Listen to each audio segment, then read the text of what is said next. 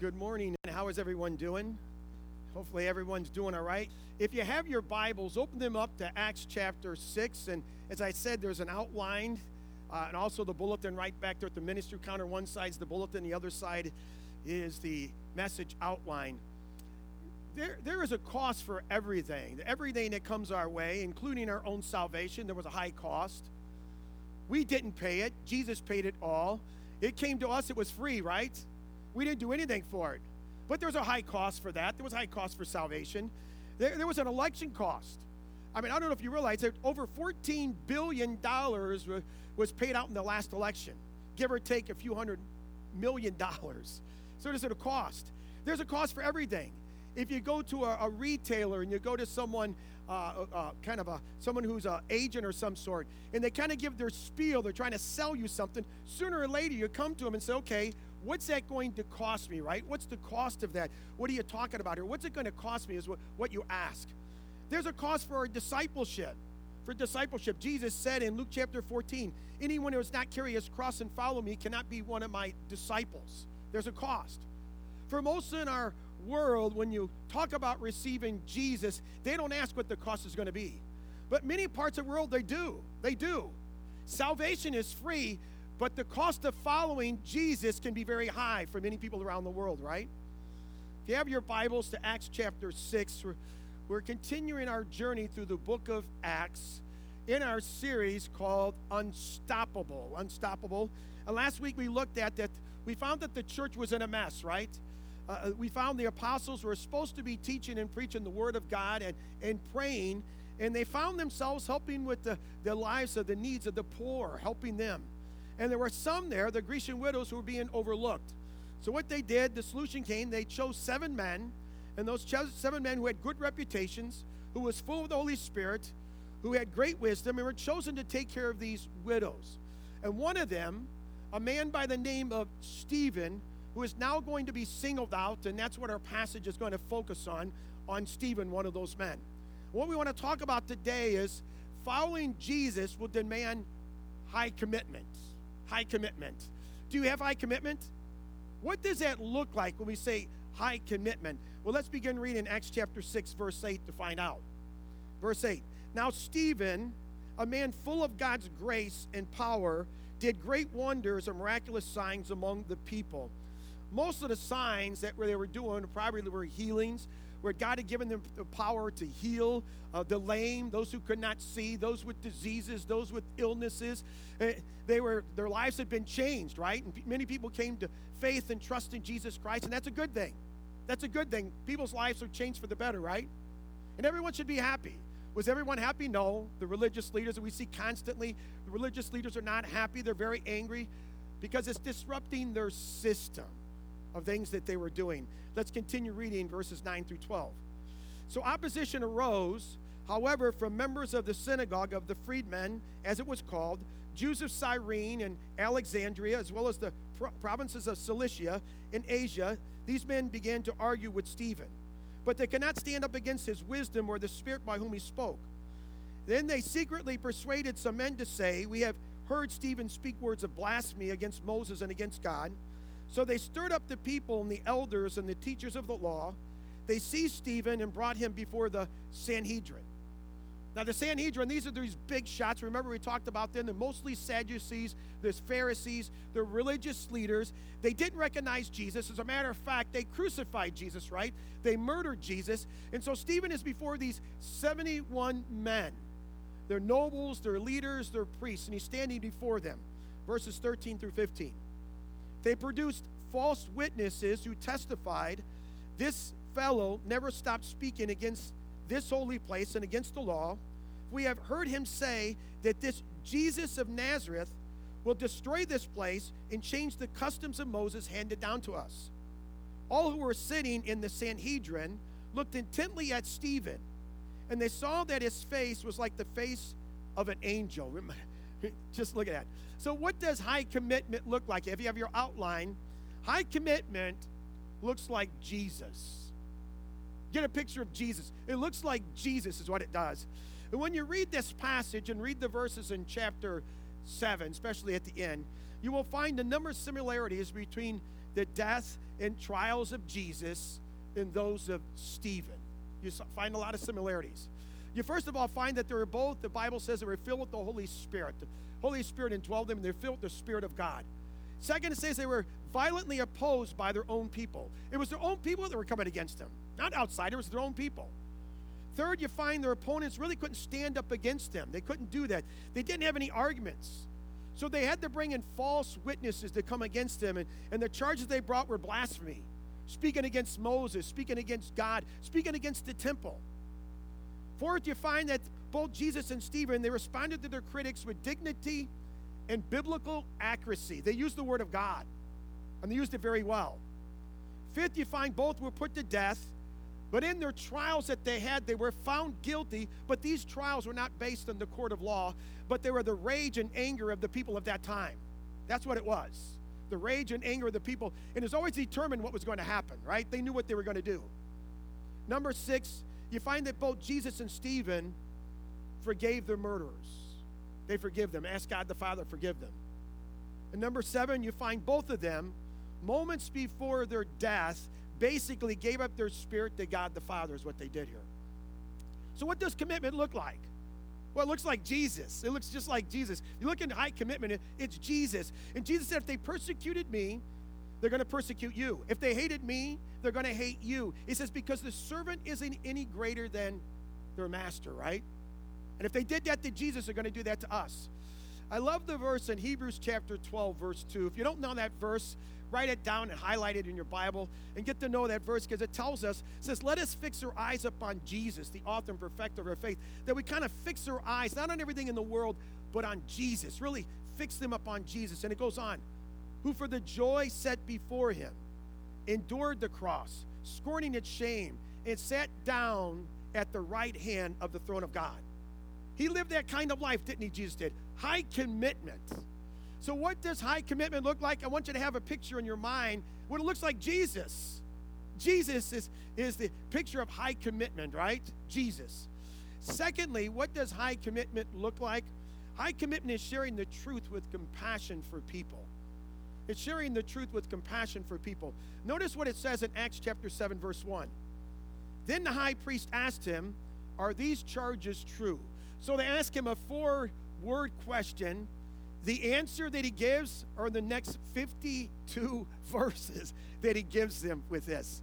You remember when Peter says in the book of Peter, 1 Peter 3:15, he says, "Always be prepared to give an answer to everyone who asks you for the reason for the hope that you have." Stephen was ready.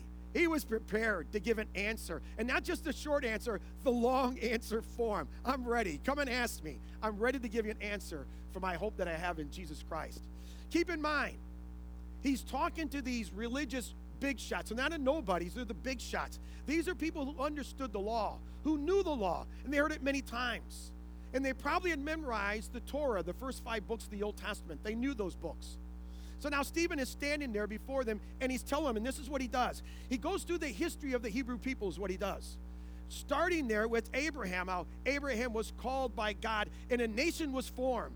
The Jewish nation was formed and God called Abraham. And, then he talks about Joseph being sold as a slave into Egypt and how God brought redemption through Joseph. And then he shares about Moses, how God used Moses to bring the children of Israel out of the bondage of Egypt. He's sharing this, this whole thing with them. And you want to kind of say to Stephen, Stephen, don't you know? These guys know what you're talking about. These guys have taught this. They understand this. They got the facts down probably better than you you do. So why are you wasting 52 verses, well, really 45 of these 52 verses to these people who already know all this? They know all this, what you're sharing. But you know the answer to that, right? You know the reason he, why he's doing that. Because it's possible to have all the knowledge in your mind, but it makes no difference in the heart, right? That you've heard it many, many, many, many, many times, and you have it here, but you haven't let it register yet in your heart. See, no amount of knowledge can produce faith. No amount of knowledge can equate to faith. Knowledge is a basis from which the Holy Spirit can use that knowledge, the Bible tells us, based on the knowledge of the Word of God. And the Bible tells us that faith comes by hearing, hearing the Word of God. So the Holy Spirit takes that Word of God and He uses that to transform lives. It has to go from here to here, though. and say there are lots of people that have their minds filled with a lot of good stuff out there, a lot of good stuff, but they have no faith. They have no hope. Therefore, they have no future. And so Stephen was sharing with this with them, and he's sharing them the truth, but he's doing it with compelling compassion. He's really passionate about this, and he's got this passion for Jesus, and he wants to share the truth, but with a compassion for people. And let's read Acts chapter 7, verse 51, what he says to them. You stiff necked people with uncircumcised hearts and ears, you are just like your fathers. You always resist the Holy Spirit. That is such a big deal. Every word he's saying here is really important. Every word he says here. These people were proud of their circumcision. These people were proud of their heritage. These people were proud that they were chosen as the children of God, that they were chosen people. They were proud of all that. And he goes on to say in verse 52 and 53 Was there ever a prophet your fathers did not persecute? They even killed those who predicted the coming of the righteous one and now you have betrayed and murdered him. You who have received the law that was put into effect through angels, but not have, not have, have not obeyed it. What he's saying is he's going through the Hebrew history. He says, You have all the opportunity to come to believe, but you resist it. You have it all. You have it all right in front of you. The law you received from angels, he said, you've stiff armed that law. You've pushed it back. He said, you resisted the Holy Spirit just like your fathers have done before. You've done all this. All these prophets from the Old Testament, they told you the truth. He says, but you persecuted all them, all those prophets. He said, You put to death the ones who talked to you about the righteous ones who coming. Matter of fact, you murdered that righteous one. You crucified him. That's what he's telling them. And what he's saying to them here, finally, he says, You've got to take personal responsibility because the righteous one who came, he died for you. He died for you. And he's trying to bring it around to them so they might see the truth, the, how all this comes for their salvation. And now maybe there are some in Stephen's case today who would look at him and say, you know, Stephen, you're standing in front of a group of, of men, this group, the Sanhedrin, who's got a lot of power. And they hold your future in your hands. And you might want to choose your words very carefully. So a lot of people might say, you know, how can I choose the words to find common ground with these people. That we can kind of find common ground so I can talk with them. And maybe I'm not so harsh with the truth. Maybe I can't find out the kind of common ground. But what he does, he says, he calls them to uh, the uncircumcised of the heart. And what he's telling them the truth. This is probably not going to influence friends and win over people, right? Sharing that. Sharing that too. The uncircumcised of the heart. They took that very personal, what he said there. But Stephen gave them the truth, as that's what he was doing, giving them the truth. But he shared it with compassion, and he was calling them to action. I'm giving you the, the truth, how this all works out for your redemption. Now come to action. Place your faith in the one who came, the righteous one who came and died for you. So, what does high commitment look like? A commitment to truth, yet a compassion for people is what it looks like. Commitment and compassion come together neither one of them being compromised. And sometimes what happens in our life, we can be compassionate for people, but we dilute the truth. We try to find too much of a common ground with someone else. And what we do, we dilute the truth of God's word and we don't stand up for God's word because we have such a compassion for them. So our message can't resonate. Our message has no power because we diluted the word of God. And sometimes we come with such strong truth, we don't have a compassion for the people. We're just beating them down with the word of God, too. We have to have both. We have to have the truth, yet a compassion for people. And share it with compassion, but not dilute the truth. Share the whole truth with them. What is the truth? The Word of God. Share that with them, but with compassion for them. So, what does high commitment look like? The third thing, when we see this, looks like Jesus. It's sharing the truth, yet with compassion for people. High commitment is effective it's highly effective. When we are committed, we see the effectiveness it has, that God uses it in an amazing way. I read an article, it was really a video of, of a man from India, a Sheikh Andrews. And he shares three stories of persecution to kind of give the context of what Christians are dealing with in India for Jesus. And I wanted to share those three stories with you this morning, if you don't mind. Really quick, so you just get an idea what some of them go through. The first story that is shared was by a man by the name of David. He said David accepted the Lord as a young man, and he came uh, from a communist background. West Bengal was the state in which he lived, was under communist reign for 34 years. But only recently the Communist Party lost power, and, and now another party's in power. So David came to the Lord from a communist background, and once he gave his heart to Jesus, David is so passionate about Jesus. So he couldn't wait to go back to his communist friends. And he wanted to share Christ with them. That's what he wanted more than anything. I don't want to go share Christ with my communist friends. So they said, David, they said, We'll have one last meeting with you, and then you can go on and do whatever you want to do. So David went to the meeting, hoping of sharing the, the loving salvation of Jesus with them. And in that meeting, they gave David a cold drink. And he took the drink and he drank from it without thinking his friends, who he had known for many, many years, would do something so harsh in his life. A couple of minutes later, uh, David became so sick and he was rushed to the hospital. And he spent the next six months in the hospital because they had laced his cold drink with mercury. And so, for the next six months, the skin on his body would break open and the flesh of his body would literally fall off, is what his flesh did. And David cried out to God and said, God, have, have mercy on me, have mercy on me. And it's been over 25 years since that had happened. And David has not since then eaten one solid meal. That he eats, he lives on digestive biscuit and milk for breakfast, lunch, and dinner every day for every meal. Digestive biscuit and milk. That's what he eats. But David still has a great compassion for Jesus. And he has led hundreds of people to Jesus Christ because he has a love for people and he has a love for Jesus. And some of them are his very communist friends. He still went back there and shared Christ, no matter what they did to him. He still shared Christ with them. And David still has a passion for Jesus Christ, and he has a passion to reach his communist friends. The second story is a man by the name of Abul. He had many questions before coming to Christ. But after six months of meeting with people, he finally put his faith and trust in Jesus. He didn't reveal his identity after he came to faith in Christ, and they found out that he was a teacher of Islam in a mosque in India. And at the age of 12, that he had memorized the Quran from front to back and back to front, that he knew it so well. But once he came to know Jesus Christ as a Savior, he removed his beard because he wanted everyone to know that he belonged to Jesus. He wanted everyone to know that he loved Jesus so much. So he went back to his village all excited to share Christ with them. He began to share at what they did to him. They beat him so severely, almost killed him of the beating he, he endured for that. And his mother rejected him and told him this It was better to look at the face of a pig than look at your face. Remember, they couldn't have anything to do with pork, anything to do with uh, pigs or anything. And then that Abul, he disappeared for two years. And when he came back from those two years, he told of all these Muslims coming to know Jesus Christ as their Savior as he spent time with them. And he has baptized more than 250 Muslims for Jesus.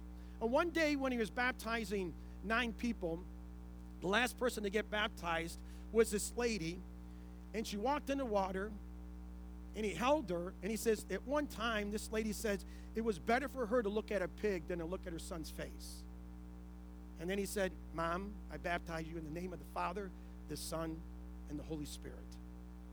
See, Abul has experienced a lot of pain, many beatings, many beatings for Jesus, but he has a passion for his own people.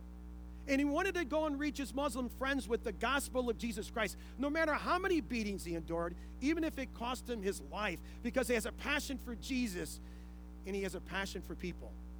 The last story, the third one, was by a man by the name of Manus Days. Manus was called the minister for Jesus, and he, he felt the need to leave the city as he's ministering for Jesus and go in the villages in India with the name of Jesus Christ. But many people thought he was out of his mind because he had a very, very successful ministry in the city. But he felt God was calling him to go out in the open villages that had never heard the gospel now that they were open to the gospel. So Manus goes off and he spends the next 12 years out in the villages and he opened up almost 1,400 villages with the gospel of Jesus Christ. One evening, Manus brought his wife Alusha to the bus station with their little boy. And she got on the bus and she was going to the city to a women's training uh, program. And meanwhile, after she was there, word came to her that Manus had been killed. He had been killed by two men because he had repeatedly witnessed to them about Jesus. And, and they had told him uh, again and again, we don't want to hear about that name. Don't mention that name anymore to us. And Manus kept on telling them about Jesus because he told them, You don't have any hope without that name. The only way you can have hope. So that night, when Elisha got on that bus to Calcutta, these men thought this was the best night for us to finish him off and to kill him. And that's what they did. But Elisha and her son Matthew, who was two years old at the time, she said to the ministry leaders, Though my husband has died, please don't make me and my son move out of this area. Please let me be a, a Bible woman and let me go to the very people who killed my husband and minister to them, is what she asked. So Elisha and Matthew stayed in that same area. She became a Bible woman, taking the gospel of Jesus Christ to many women and seeing many people come to faith in Jesus. And through all these stories is what you find these people had an incredible passion, compassion for Jesus, didn't they? They had this unquenchable love for Jesus, and they're willing to share the truth at any cost. They didn't have any money. They, they went through difficulties. They lost all their possessions. But what they possessed was their love for Jesus. Had incredible love for Jesus and had incredible love for people. That these people who hated them so much are the ones that they love so much. These people who were used to be their family and their friends, and once they came and put their faith and trust in Jesus Christ, didn't want to have anything to do with them. And now these people, they want to go back and share with those people who detest them, who hate them. They want to go and share their love of Jesus with them. Many times they suffer many beatings and some of them death for the gospel of Jesus. And these people and other people around the world are the persecuted church. And it's happening all the time around the world where people are being beaten and put in prison, losing their jobs, all kinds of things for, for Jesus. And what does high commitment look like? It looks like Jesus. But high commitment is effective. When people are committed to Jesus, God does incredible things in and through their lives. And we see that in just these few missionaries we find in India. So let's go back to Acts chapter 7, verses 54 through 60, and see what happens to Stephen. Now that he shared this great message with them, gave them the gospel, gave them what they needed to come to faith in Jesus, let's look what they do. Verse 54 When they, mean the religious leaders, heard this, they were furious and gnashed their teeth at him, at Stephen. But Stephen, full of the Holy Spirit, looked up to heaven and saw the glory of God and Jesus standing at the right hand of God. Look, he said, I see heaven open and the Son of Man standing at the right hand of God. Listen what they do. At this, they cover their ears and yelling at the top of their voices, they all rushed at him. And they dragged him out of the city and they began to stone him. Meanwhile, the witnesses laid their clothes at the feet of a young man named Saul. While they were stoning him, Stephen prayed, Lord Jesus, receive my spirit. And then he fell on his knees and cried out, Lord, do not hold this sin against him. When he had said this, he fell asleep. High commitment is effective, isn't it? It's effective. And the first thing I want you to notice in verse 55, I want to read it again. It says, But Stephen, full of the Holy Spirit, looked up to heaven and saw the glory of God and Jesus standing at the right hand of God. There's been much written about this verse because when you read the book of Hebrews, it says when Jesus finished his work, he sat down at the right hand of God. Now, here, Stephen looks up and Jesus is standing.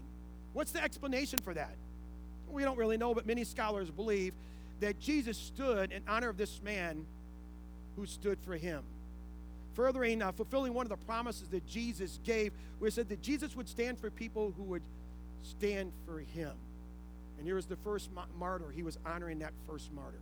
We don't know. We don't know. One day we will. One day we will. When we see Jesus, we don't know. High commitment is effective, though. We know that it's effective.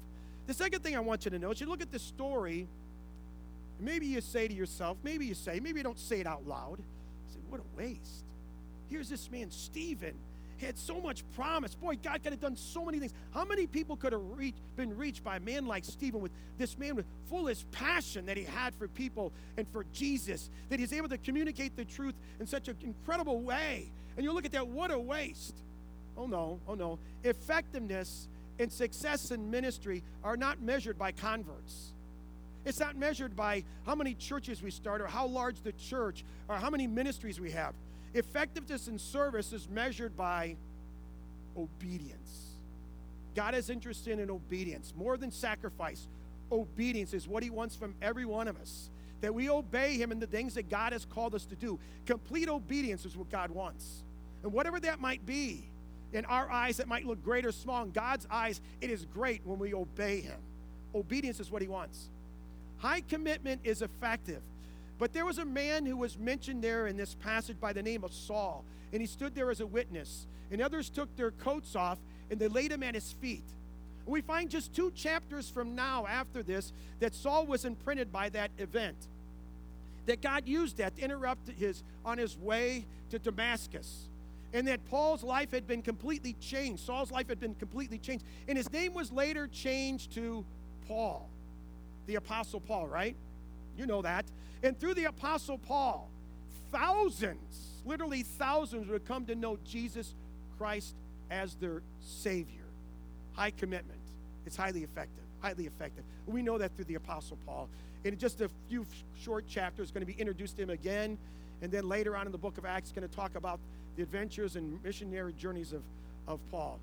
Someone once said, though, that commitment can't be measured with yardsticks, but it can be measured with dipsticks. And if that's true, I don't know if it's true or not, but it can be measured with a dipstick. If we clean it off, we place it in that cavity where commitment is stored, and we pull it out, what do we find? Maybe, maybe way up on the dipstick at one of the markings, the level is committed enough to die for Jesus. That's the commitment way up here. I said, wow.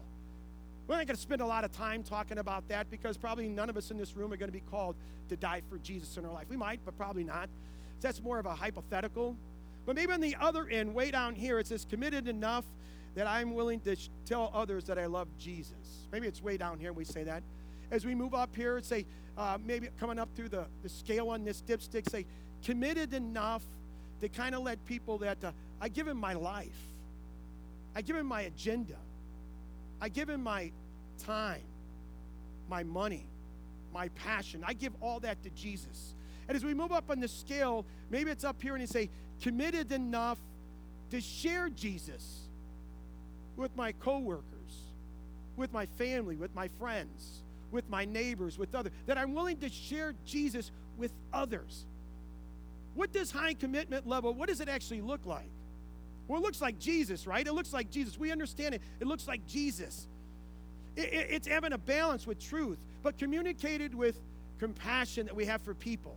It's highly effective. Anytime we see that people are highly, highly committed to Jesus, we see Jesus doing incredible things in and through their life. Just look at Scripture. We all have one of these dipsticks in our lives. We all have one of these. And when we put it in and we pull it out, what do we find? I have a hunch that all of us can say, boy, there's there's room for movement up on this scale, up on this dipstick in my life. I know I can speak for mine. There's plenty of room for growth that I can grow up on this dipstick, that I'm not there. I have not arrived. None of us have. And if we want to make a difference for Jesus, we want to make a difference in our world, we have to be more like Stephen, who was like Jesus, right? He was like Jesus. Highly committed. Highly committed is what he was. And let's be willing to share the truth, not the diluted truth, the real truth of God's word, but let's share it with others with compassion. And when we do that, we will be highly effective, highly effective for Jesus. And I thought today one of the ways to really look at this and really understand it, this commitment is through communion this morning. Uh, decided that we, we should do communion to look at the cross. Because when we look at the cross, we find Jesus was highly committed, right?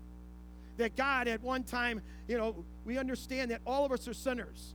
And there's no hope for us in our sin. There's no way that we can bridge that gap between us and a holy, righteous, just, perfect God. And God knew this, so He sends His Son from heaven. And Jesus let the glory of heaven, and He came down to this earth, and He took on the form of a human being. The Bible says He became like us. And then He went to the cross and God placed all those things that separate you and I from Jesus my sins, your sins, the sins of the whole world, everything that separates from Jesus. And Jesus stretched out his arms and showed this is what commitment looks like. and he died on the cross for our sins. And he paid the complete payment for our sins. And now, every time you and I take commitment, we're reminded of that commitment of Jesus. That commitment, that high commitment that he has for God the Father, but he also had for you and I. Because without Jesus dying on that cross, you and I have no hope. We have no forgiveness of sins. We have no eternity in heaven with Jesus. But it's only through Jesus' death upon the cross.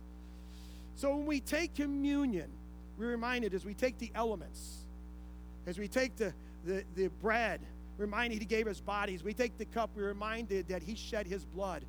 It reminds us as we take them of the high commitment Jesus gave us upon that cross.